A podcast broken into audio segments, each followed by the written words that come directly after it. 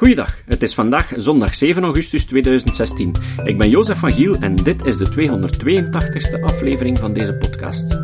Vandaag horen jullie het vijfde en laatste deel van de lezing van Johan Braakman over extremisme. Kijk, eh, de filosoof Daniel Dennett heeft dat vergeleken. Ik ga dat nog vertellen en dan maak ik een paar eh, slotbedenkingen. Heeft dat vergeleken met eh, een mier die een soort zelfdodingsactie onderneemt. En hij maakt zelf ook in zijn lezingen direct de, ja, de link natuurlijk met zelfmoordterrorisme. Er zijn mieren die op een bepaald moment, u weet, mieren zijn heel slaafs, hè, volgende andere mieren en pheromonen enzovoort. Er zijn mieren die op een bepaald moment van het pad afwijken, alsof ze plots rebels worden. En ze kruipen van boven op een graspriet en ze geven zelfs hun pootjes op en zo, om zo visueel mogelijk te worden, wat mieren normaal helemaal niet doen. Dan worden ze natuurlijk kwetsbaar en dan komt er wel een koe of een geit of zo en die eet die mieren op met dat gras. Bon. Dus dat is erg bizar. Dus daarom heet dat ja de, de suicide ant, hè, de zelfdodingsmier. Alsof ze zelfmoord wil plegen door opgegeten te worden door een koe. Waarom doen die mieren dat? Wel, de reden is dat ze eigenlijk geïnfecteerd zijn geraakt door een minuscule parasiet, de Dicrocelium dendriticum, de lancetworm. U begrijpt, dat is een heel klein beestje, want dat kan zich dus nestelen in het kopje van een mier. En het is die worm die die mier aanzet tot dat gedrag. Waarom? Omdat die worm in een koe moet geraken. Of in een schaap of in een geit. Waarom? Omdat het een soort lintwormpje is dat voor zijn voortplantingscyclus in een koe moet geraken. En het manipuleert dus een mier voor zijn eigen voortplanting. Iedereen mee? Ja, dat is de metafoor van Daniel Dennett, die hij toepast op ideeën. Ideeën, gedachten, opvattingen, en het gedrag dat daarbij hoort, plant zichzelf ook voort. In een zekere zin. Of planten zichzelf ook voort. Het is een beetje contra-intuïtief wat ik nu zeg, maar ik denk dat er iets in zit. En die hebben dus breinen nodig om van het ene brein naar het andere om zich voor te planten. Ik vertel jou een idee en jij vertelt het verder. Met wat geluk zet je het op Facebook, dan gaat het nog sneller. Pikken mensen op, gaan ze delen en liken enzovoort. Zie je? Dus, zoals die mier besmet is door een lancetworm, en dan rare dingen gaat doen, tot en met zichzelf doden, door zich te laten opeten door een koe. Zo kunnen ook mensen besmet worden door gedachten, die hen aanzetten tot het verspreiden van die gedachten, maar ook tot, het, tot zelfdoding, ook letterlijk, zoals die mier. Dus dat is een perspectief dat je waarschijnlijk niet zou aankomen, hè, waarbij je dus, ja, het is een diep psychologisch perspectief waarbij je dus de vraag stelt, hoe moet een mens in elkaar zitten om besmet te worden met een gedachte die aan aanzet tot terreur, bijvoorbeeld, want daar gaat het hier over. Eigenlijk heb ik geprobeerd tot nu toe om daar een antwoord op te geven. Hè. Zo, besmettingen doen zich op allerlei mogelijke manieren voor. denk aan modes, bijvoorbeeld. Hè. Uh, als je nu naar foto's kijkt van jezelf 20 jaar geleden, vind je het ongelooflijk dat je toen die kleren droeg. Of dat je kapsel er zo uitzag, dat vinden we wel grappig. Maar toen was dat de hangbare mode. Dan meent er iemand met iets anders en dan verspreidt zich dat weer. Dat springt van brein naar brein. Ja? Dat is met veel zaken zo. Er zijn zelfs zelfdodingsbesmettingsgolven. Ja? In Wales bijvoorbeeld is er een bekend geval geweest, niet eens zo lang geleden, waar jonge meisjes, tienermeisjes, ja, meerdere, nee, echt vele tientallen, in een periode van enkele maanden zelfdoding plegen. Omdat de anderen het deden. En ze besmetten elkaar. Ja? Uh, dus mass hysteria in schools, dat, dat, is goed gedocumenteerd. Dus, dus er kunnen infectueuze zaken ontstaan waarbij jongeren, maar ook volwassenen, zichzelf anderen aanzetten. Aanstekend moet ik misschien zeggen. Bij die Syriëgangers denk ik zie je dat zeer goed. Dat is op die manier nog niet beschreven bij mij weten, maar eigenlijk is dat een soort massahysterie. Waarbij, dus de, waarbij ze elkaar aansteken. Zo, zo jonge meisjes ook, die zo maar out of the blue uit een goed, goed gezin komen, tot wanhoop van hun ouders, zo plots naar Syrië trekken. Hoe komt dat?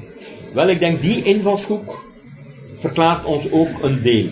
Goed, dan uh, had ik nog het volgende dus. Um, het commitment dat ontstaat door het geweld dat men pleegt, maar ik heb daar eigenlijk al iets over gezegd. Dus eens je bepaalde daden hebt gepleegd, is het heel moeilijk om eruit te geraken. Dus men, men dwingt jou, men verlangt van jou, men vraagt van jou om bepaalde dingen te doen, en dan zit je vast. Dan raak je er heel moeilijk nog uit.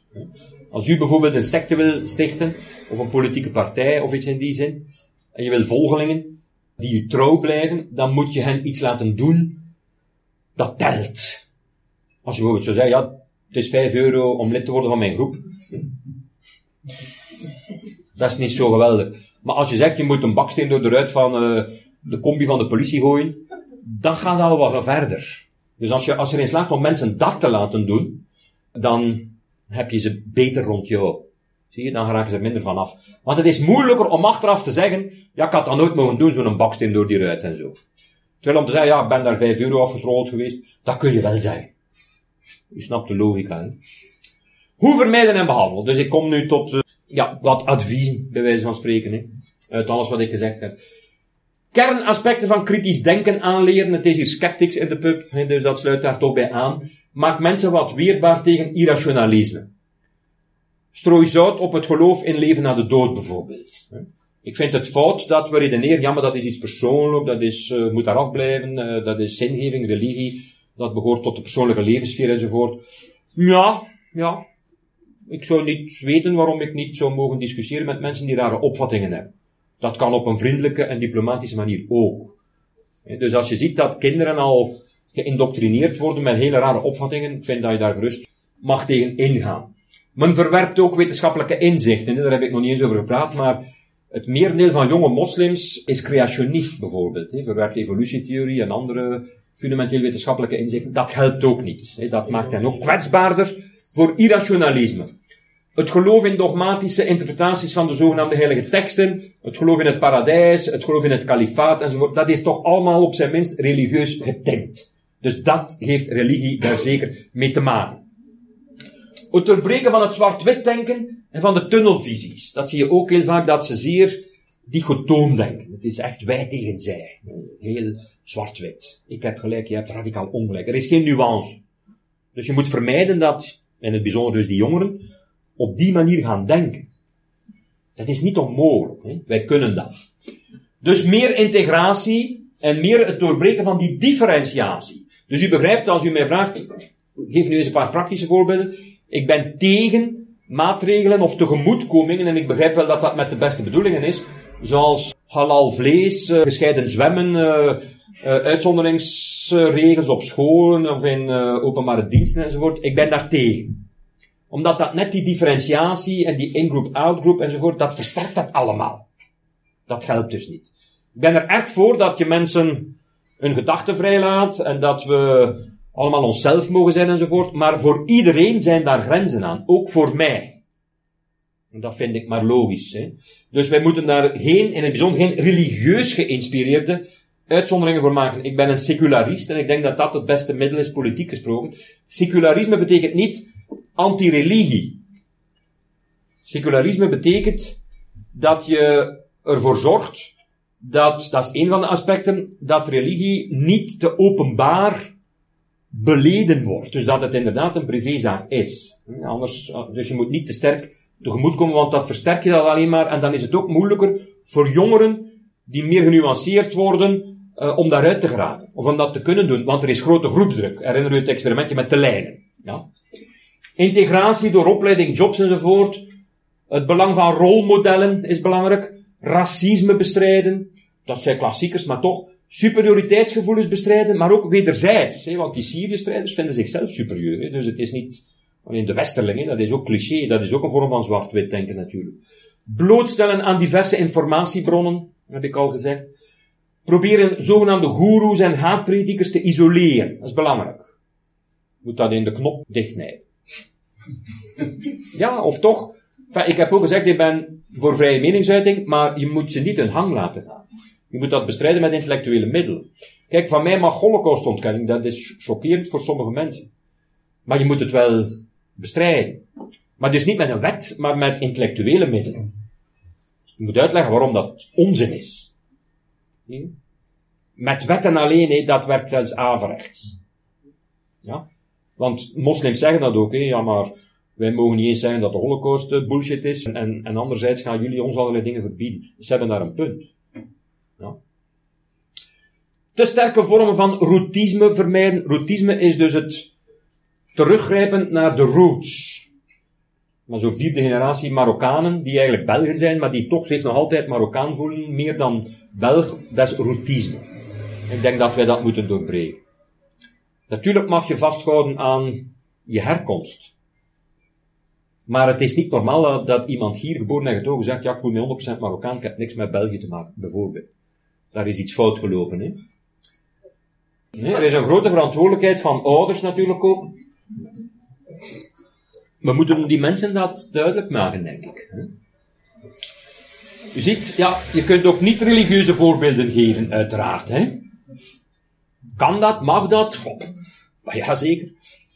Maar daar klopt iets niet ook. Zo'n kind geraakt daar nog heel moeilijk uit. Hè? Terwijl je moet kinderen, denk ik, hun eigen leven laten ontplooien en hun eigen zingeving en waarden en normen laten vinden. Slotbedenkingen. Mensen hebben rechten, maar ideeën niet. Dus je moet je niet inhouden om slechte ideeën aan te pakken. Dat doen we, daar zijn we niet, ja, we zijn daar te braaf in, denk ik. Dat, dat is ingewikkeld. Hier heel lokaal komt dat natuurlijk voor een stuk ook omdat we niet met het Vlaams Blok of Vlaams Belang willen geassocieerd worden. Maar je kunt ook op een heel authentieke manier zeggen dat er bepaalde dingen uh, niet deugen, niet kloppen, onzinnig zijn, zonder dat je onmiddellijk een racist of een Vlaams Belanger bent. Ja. Ik denk dat we zover nu toch wel uh, zijn. Hè. Ja, jihad, because there's no such thing as crazy when God is on your side. Ja, dus voor mij speelt religie wel degelijk een rol. Ik denk dat dat klopt. Hè. Dat dus die theologische motivering, fundering wel degelijk een grote rol speelt. Dus moeten wij dat kunnen doorbreken. The Christian Assembly, reason is the greatest enemy that faith has. Ja, dat is juist, hè. Dus het belang van reden kan niet genoeg uh, beklemtoond worden, natuurlijk. Ja, het zijn zo wel losse citaten die ik u geef als slotbedenkingen hoor. George Bernard Shaw, die dus zei, forgive him for he believes that the customs of his tribe are the laws of nature. Uh, ik denk dat verschillende van die mensen die nu die terreurdagen plegen, eigenlijk ook hier het slachtoffer van zijn, als ik het zo mag zeggen. Dus denken dat, ja, dat het alfa en omega vast ligt in, hun opvattingen. Dus, dus twijfel, een gezonde vorm van scepticisme verspreiden, is misschien het allerbeste dat we kunnen doen. U kunt het misschien niet lezen hier, postmodernism. What, zegt hij dus, I know to you it's a piece of furniture, but to me it's fancy facial art. Waarom ik u dit toon is om u dus duidelijk te maken dat ik geen postmodernist ben, kort door de bocht, een postmodernist is iemand die dus denkt, ja maar alle levensvormen zijn evenwaardig, uh, dus alle kunstvormen zijn evenwaardig enzovoort, en laat mensen gewoon hun ding doen en gaan zo maar door. Van mij mogen mensen hun ding doen op duizend en één vlakken, ja, evident. Maar niet alle ideeën zijn even goed. Niet alle visies zijn even goed. Niet alle opvattingen zijn even goed. Dus daar ben ik zeker geen postmodernist. Ik ben dus iemand, sorry, die eerder toch uh, de superioriteit van de universele verklaring van de rechten van de mens zal promoten, om maar iets te zeggen. Enzovoort. U snapt het punt, hè? Alles is gevaarlijk, dat is ook een beetje een nuancering van het hele verhaal van vanavond. U moet het ook allemaal een beetje in proportie zien. Ik bedoel, die terreur is bijzonder onprettig, hè, dat is zeker. En die maakt ons bang enzovoort, en dat is begrijpelijk. En natuurlijk ook niet heel wel onterecht. Maar uh, ten eerste, dat zal ook verdwijnen. We weten zelfs hoe dat verdwijnt. Daar zijn ook economische redenen voor waarom dat verdwijnt enzovoort. Bon, ga ik nu niet meer op ingaan. Maar je moet het ook een in perspectief zien. Er zijn bijvoorbeeld al veel meer, vele duizenden mensen meer, de laatste twee jaar verdronken in de Middellandse Zee, dan er de laatste dertig jaar in heel Europa door terreur zijn omgekomen. Er zijn er meer, nog altijd, die gemiddeld per jaar sterven door koolmonoxide, zeg ik dat goed? Koolmonoxide, ja, dan door terreuraanslagen. De kans dat u en ik door een terreuraanslag zouden omkomen is ongelooflijk klein. U hebt meer kans om de lutte te winnen dan om te komen bij een terreuraanslag. En uw kans om de lutte te winnen is zo goed als niet. ik ontken niet dat het een probleem is. Hè. Natuurlijk is het een probleem. Hè. Maar je moet het toch ook wat in uh, perspectief zien. Ja, tenslotte, dat is echt het laatste.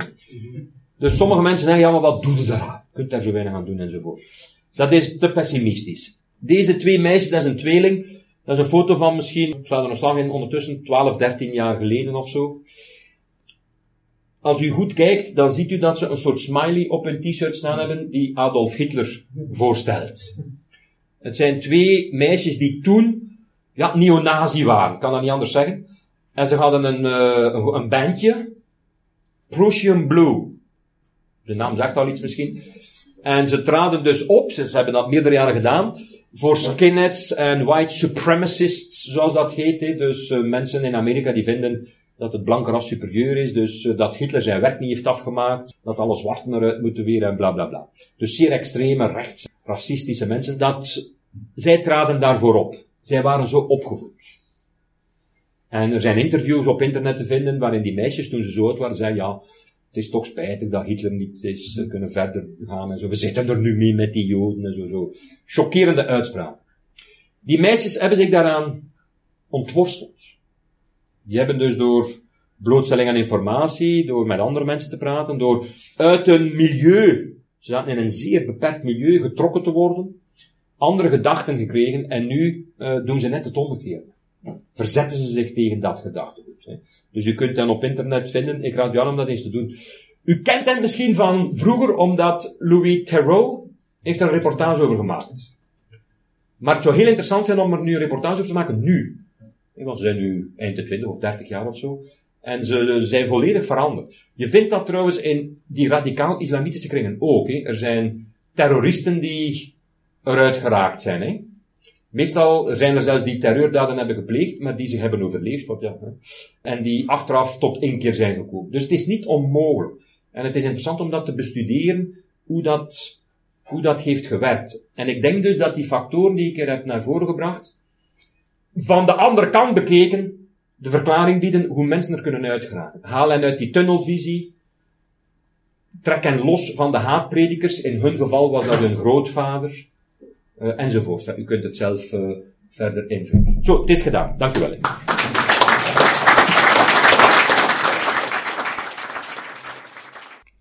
Het citaat.